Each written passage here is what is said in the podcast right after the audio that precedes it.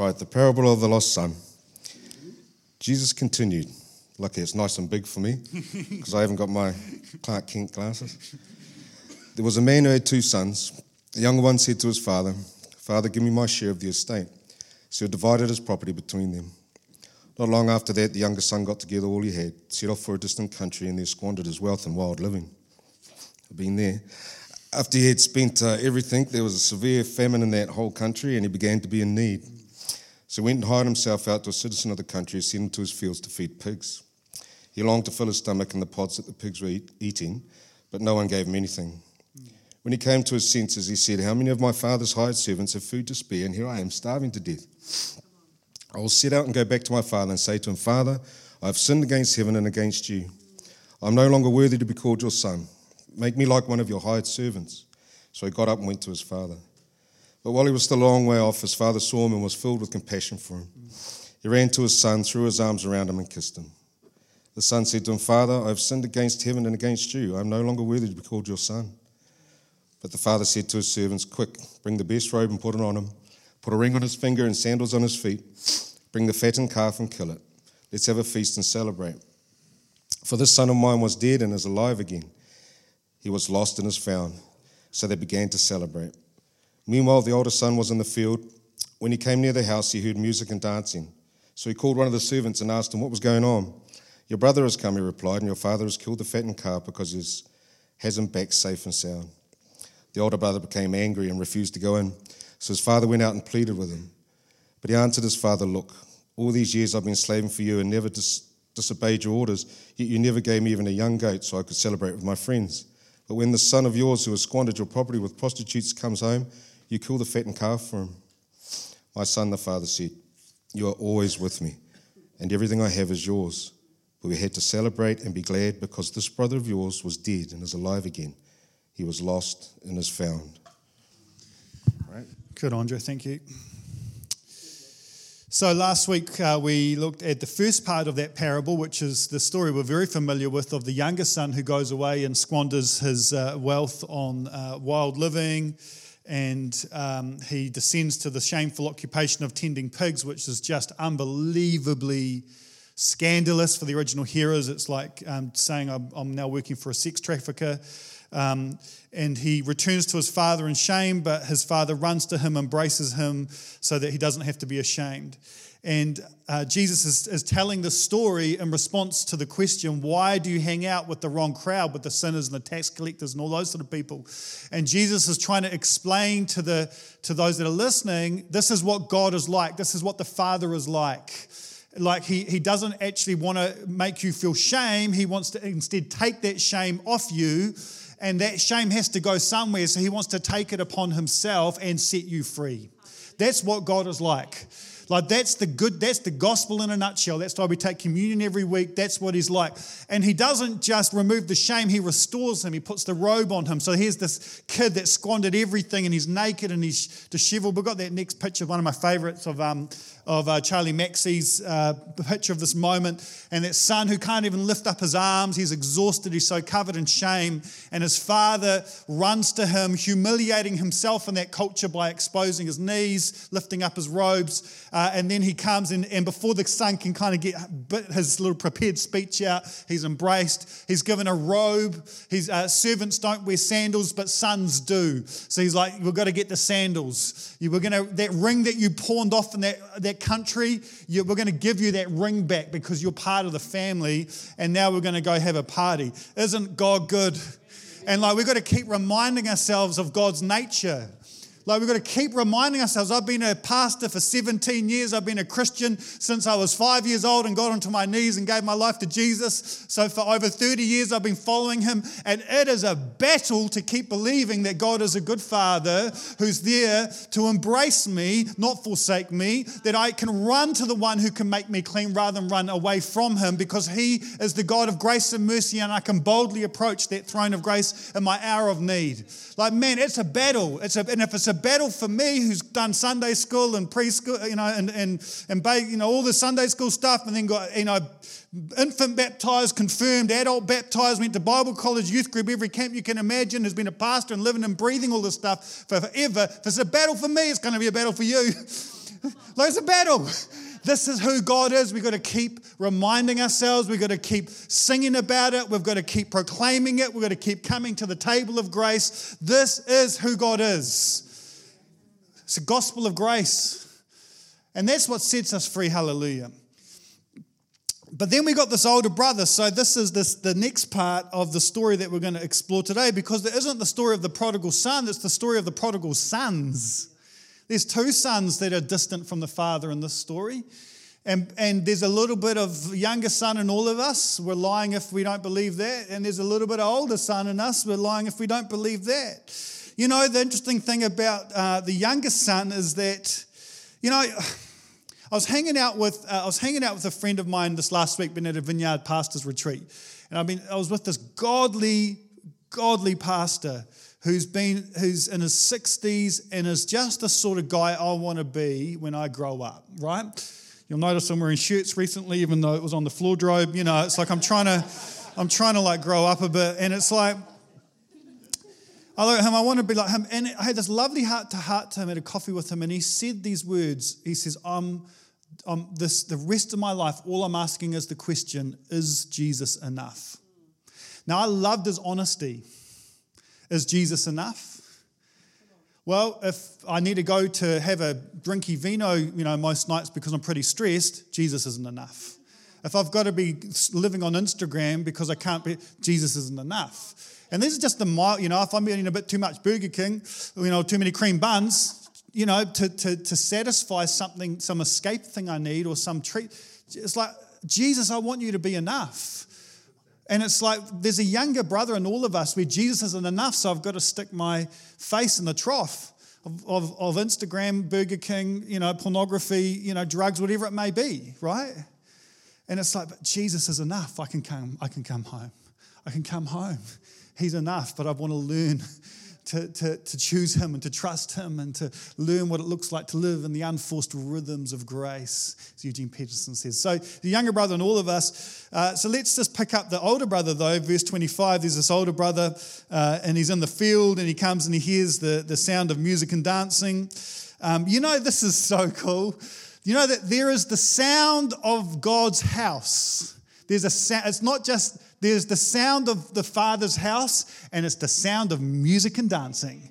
What a sweet thing. Sign me up for Christianity all over again. This is the sound of the Father's house. It's the sound of, it's not the sound of, a, of an exam. It's not the sound of, of a library and all of its boredom. It's not the sound of, you know, of pews. It's the sound of music and dancing. That is the sound of the Father's house. This is a, a photo of our, um, of our wedding reception. Um, and, uh, and I'm like, this, I just love these photos because it captures the vibe. Especially, I love my mum on the bottom right in that pink dress. I mean, it's just my mum to the T. Uh, she's just like a whiff of a party and she's there. And I'm like, this is the sound of the, the, the, the older brothers hearing in that field of just a wild party. Like, this is meant, and that's me having an epileptic fit, but you know, that's what people look, it looks like. It's me dancing, really, but um, I'm trying my best there. And so when you imagine what the sound is like, you've got it like this is, and let, let me get this straight. The Jewish people knew how to party.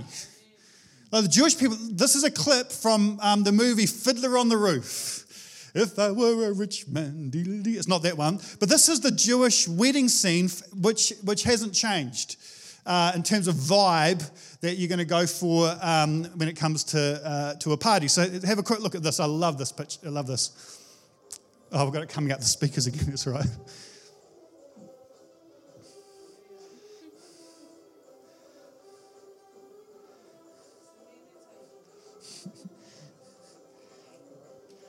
So Jewish weddings aren't boring, eh? I mean, you know, I'd have to practice for about three years to get this kind of coordinated, but I think it's just a stunning picture of the sound that would have been going on for that older brother. Um, this part's cool. Hey, hey, hey, hey, hey, hey. So this is the, this is the sound. And like, so the older brothers, they're hearing all of this, and it's like he goes to one of his servants, why is this, why is it, what's going on? And he's like, your older brothers come home. And it's, and like, this is his brother. Like, this is his brother he hasn't seen in who, who knows how many years. He's come home. He didn't even know if he was alive. And, uh, and the people are celebrating him, not shaming him clearly. And so, verse 28 the older brother became angry and refused to go in. So his father went out and pleaded with him. But he answered his father, Look, all these years I've been slaving for you, and you never, disobe- and never disobeyed your orders, yet you never gave me even a young goat so I could celebrate with my friends. But the son of yours comes home who squandered your property with prostitutes, and you kill the fattened calf for him. You know, he, got, he gets angry. Like his reaction isn't, yeah, I can join in the celebration. His reaction is, I get angry. In fact, in the Greek, there, the word for anger is ogre. I've got a picture of what that looks like. So this is, uh, he gets really angry. He gets serious. He gets seriously wild, and he start. He's like he's in a rage. Like how could you? And uh, in this moment in the story, we see that the older son has no more respect for the father than the younger son does.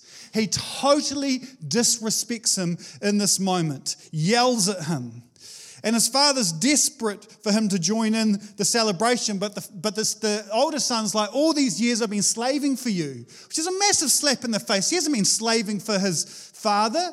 Uh, if you remember the story, his father divided up the property between them when the younger brother said, I'm out. And so he's been in partnership with his father that whole time. He hasn't been slaving for him. I never disobeyed your orders. And the Pharisees listening would have winced at this point because it's like that was their whole buzz. Let's do everything perfectly and then God loves you. That's why Jesus was so agitated by the Pharisees. Because it's like, ah, oh, you know, it's all about doing the right things and then God will love you. Whereas Jesus came and turned that upside down and said, it's not about how good you are, it's about how soft your heart is to my presence. That's the Sermon on the Mount, effectively. Like, you've got to get beyond the external behavior stuff because you can have, like, maybe you haven't murdered anyone, but you've really wanted to kill people in your heart. Or maybe you haven't committed adultery, but you've looked at a, woman lustfully. Jesus keeps on going. It's about the heart, it's about the inside that's got to get clean. And so Jesus uh, says this parable, and the Pharisees are like, oh, no. Uh, and then he's like, gives them this lecture You've never given me a goat, let alone a fattened calf. He doesn't deserve this, I do, is what he's saying. And any time that you start talking about what you deserve, you leave the realm of grace. Anytime you start talking about what you deserve, you leave the realm of grace. And this is where, I'm sorry, guys, but there's a little bit of older brother in all of us as well. Where it's like, how come you know, I deserve this. I've been good. I've been behaving myself. And how come life's still a bit tricky? You know, you're not very nice, God. And it's like, actually, it's all grace. It's all grace. Henry Nouwen's life was really turned upside down by understanding this point. He was a really religious, moral person, minister, a minister who was proud of his goodness. And God used this passage to show him he was guilty of the sins of the older brother, and it changed his life. Um, you know how you can tell if you're really in trouble in terms of like how much older brother is in you? If you're sitting here thinking, I'm glad I'm not like the older brother. Oh man, I'm sorry. Like that's terrible news. That's really bad. Oh no, you're really that's where Jesus is very sneaky, eh? He's told, he tells a few stories that really get you. He tells stories where it's like, you know, the, the tax collectors doing this and the Pharisees praying all pious prayers, and you're like, oh, I'm so not like the Pharisee. I'm like the tax collector, all humble, breaking my heart before God. And it's like that immediately says that you're like the Pharisee because you think you're superior to the Pharisee. Gotcha. He's brilliant. He's brilliant how he does this. I love Jesus. I love he's always like, uh, and so uh, Henry Nouwen in this lovely book called The Return of the Prodigal Son he said, looking into myself and around me at the lives of other people, I wonder what does more damage, lust or resentment? There's so much resentment among the just and the righteous. There's so much judgment, condemnation, and prejudice among the saints. There's so much frozen anger among the people who are so concerned about avoiding sin. I mean, this is him being very, very um, honest about the damage that this can do. Um, the sins of, of, of jealousy, pride, anger, and resentment are much easier to hide than the sins of doing really naughty things that we know are morally wrong, right? They're just so much easier to hide. Um, and the older brother's spirit manifests itself in judgment, condemnation, anger, resentment, bitterness, jealousy, Those are the those that's the older brother, that's the spirit of the older brother. And you know, you're lucky you're just hearing it this morning. I had to sit with this passage all week. you know how much conviction? It's like judgment, tick, condemnation, anger, resentment, bitterness, jealousy. I mean, it's just like, and and the, the revelation, this is just as damaging. This is just as damaging to other people as and to your own soul, especially, as doing the naughty things. Now, I, am not, hear me, I'm not saying sweet as do the naughty things. I'm like, let's avoid both, eh? Because there's consequences to doing the naughty things. It destroys your life. The prodigal son tells it. Many of you can give testimony. It's just like the short term pleasure results in long term pain. Just that's the deceit of sin. It's like, it, you know, it tempts you. I just feel good for a moment, and then it, it just slowly but surely will destroy your life right? So it's not like, yay, it's with, but, but for a lot of us guys, we've got to remember the older brother stuff does just as that much damage to our souls. And the thing is that this is the stuff that as you journey with Jesus, as you go on and you get a bit older, this is where you're going to struggle. Like it's just a constant battle and choice to keep your soft heart, keep your heart soft before God. It's a constant choice. You will never graduate until He comes again in glory and you see Him face to face, right? Until then, we've got to say, Lord, keep my heart soft before you. Lord, I want to have that humility that is representative of your nature and that leads me to life. N.T. Wright on this passage.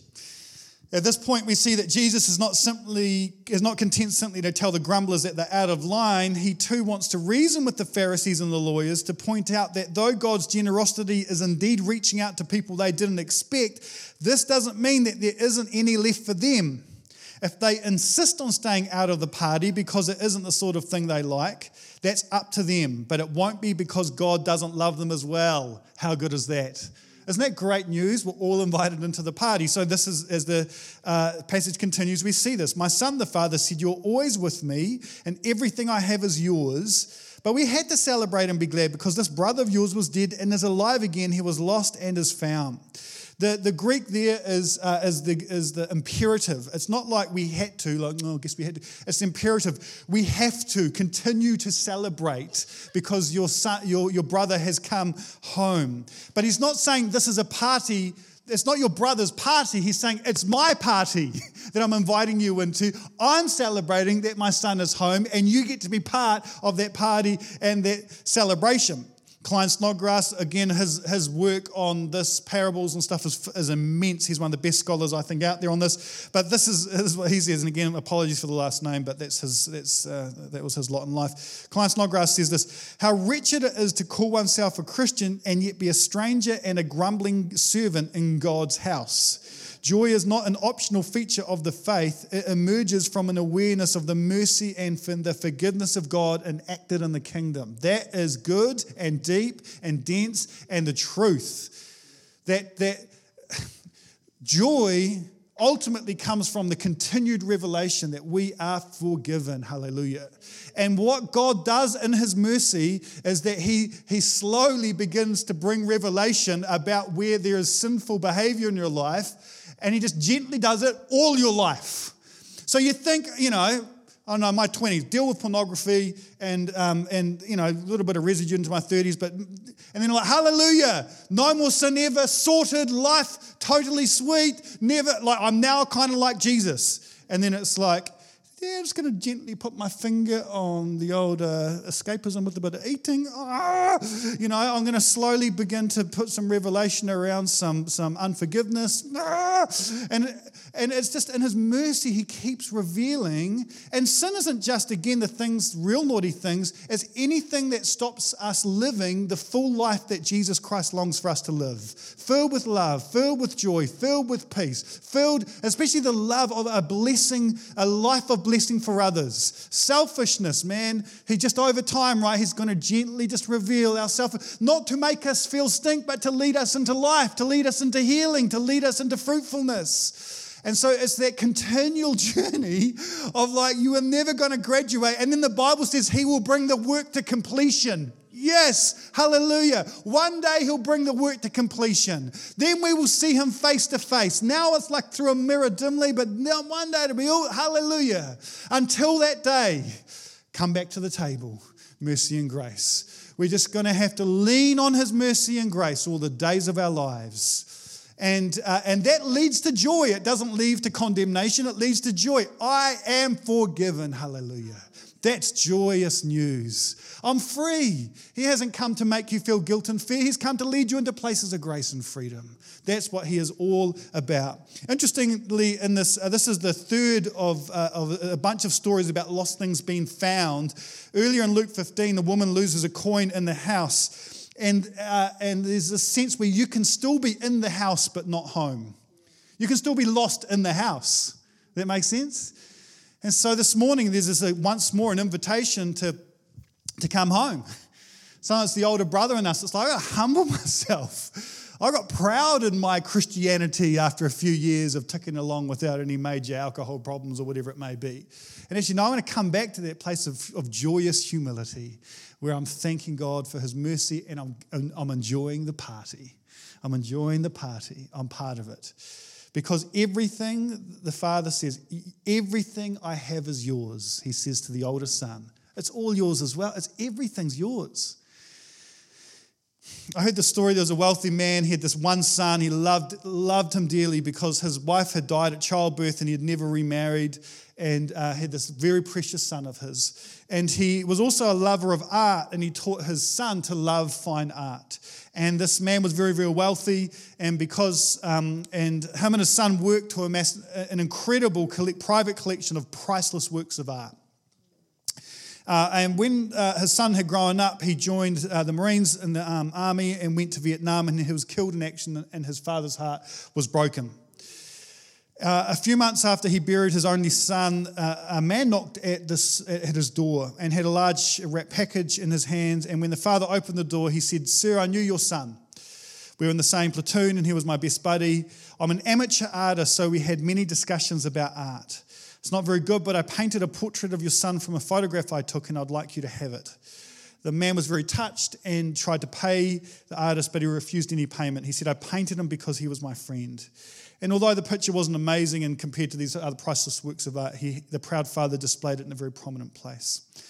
Several years later, the wealthy man died, and his works of art were to be auctioned off. Millions of dollars worth of art to be sold. Art dealers from around the world crowded the home wanting to bid on the Van Goghs and the Monets. And the soldier artist was there as well, but he was too poor to bid. The lawyer announced to the crowd that before any of the valuable pieces of art were auctioned off, the deceased had left instructions that the portrait of his son must be auctioned off first. The impatient art dealers complained, let's get on with it, get that picture out of here so we can bid on the real art. So the auctioneer opened up painting, he'll give me $100. No one replied. Finally, the soldier friend who painted the portrait said, I'll give you 20 bucks for it. And the auctioneer said, 20 once, twice, sold for $20. And so the artist brought back his own painting because he felt a great fondness for the man's son. And at that moment, the rich man's attorney stepped forward and said to the crowd, Ladies and gentlemen, there will be no more bidding. My client left secret and specific instructions that whoever bought the painting of his son would receive all the other works of art at no additional charge. So the gentleman who bought the picture of the son receives all the other pieces of art. To quote the words in his last will and testament, he wrote, Whoever chooses my son gets it all. This concludes the auction the father said both to the younger son and to the older son, You have it all. It's all yours. You can just, just, as I said last week, all that is required of us is the humility to say yes. That's all. He doesn't violate our free will on that front. So it's up to you. The choice is yours. It's all yours. The kingdom of God is yours. Every spiritual inheritance, every bit of Ephesians goes on about this. Every bit of richness that there is in God is available to us. Now it's a journey looking and exploring. It's fun. It's like, what does it look like to live that more and more? Best adventure you could ever have in life. Discovering the riches of God's grace and mercy and discovering the riches of living in His kingdom. It will make you feel fully alive. As Rachel Hunter said famously, it doesn't happen overnight. But it will happen if you choose Jesus, if you keep choosing Jesus and it's the journey of our lives. I'm going to keep choosing Jesus. And it is not a pipe dream, this life. It is not some Christian cliche or something that you tweet that has no depth to it. I can stand before you this morning and say that life is real. The life that's immersed, the life of love, joy, and peace is available to us. Sometimes it requires some things to die. You've got to pick up your cross and follow Him, but the story doesn't end on Friday, it ends on. Oh, come on, church. I need some African Americans in the house or something at some point because the story never ends on Friday. The story doesn't end on the counseling, you know, uh, seat or up the altar call when you're working through the pain or in that moment of confession or that. That's painful and it requires you to, humility requires something of you to die. But the story never ends there. It always ends on Sunday with new life bursting into the world. And this is what the father standing before the older brother who's got resentful and proud and angry and embittered and he's jealous. And he's like, if you would humble yourself, you get to experience all of this. The choice is yours. You can stay in that place if you want of anger, and, and, some of you have gone through huge amounts of pain. And, and, and you, you know, and people have really hurt you.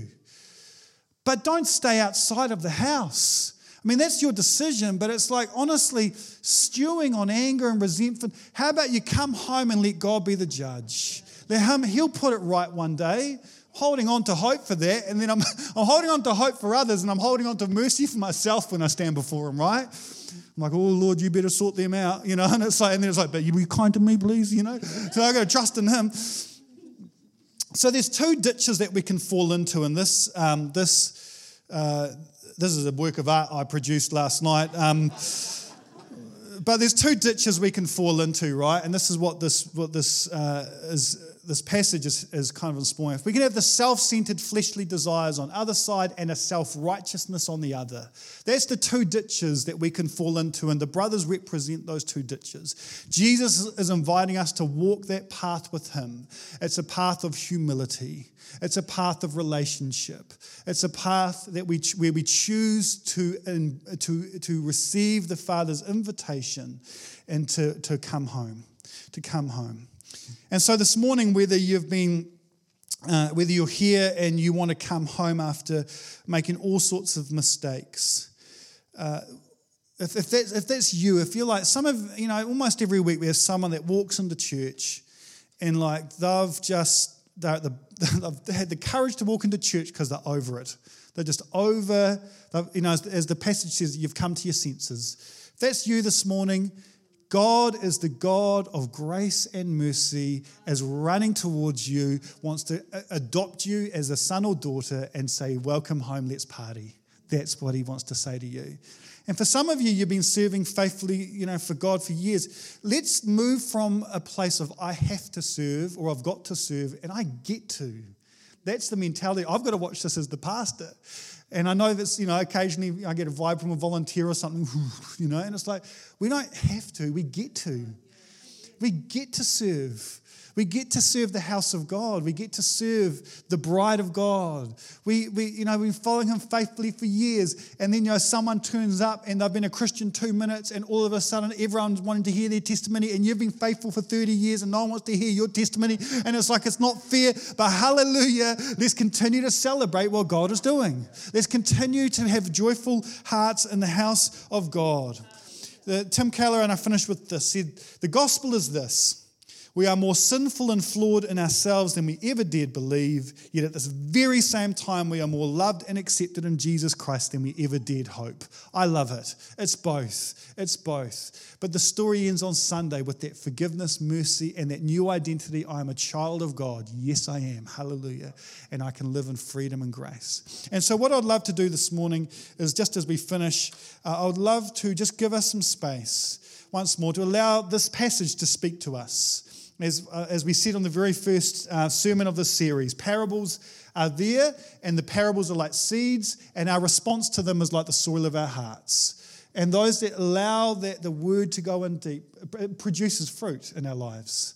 And so I just want to give us this space for God's um, Spirit to come and uh, to, um, to speak to us and to bring revelation.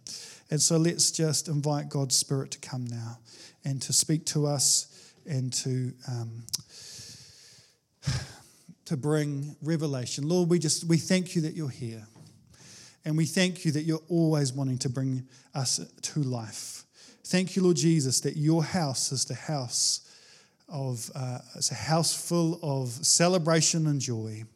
As sons and daughters uh, receive your welcome and experience your grace and your mercy.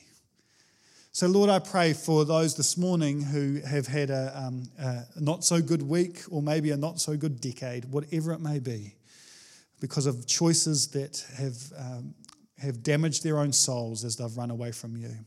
I pray that right now they would experience your incredible grace and mercy. Pour it out, Father. Thank you that that's who you are. Thank you, Lord Jesus, that you are the God of grace you are the God of mercy. And I pray that you would pour it out, Lord, this morning, and that you would um, breathe afresh on every person here a new sense of your life. And Lord, for those of us that have been faithful to you for many years, I pray that you would keep our hearts soft.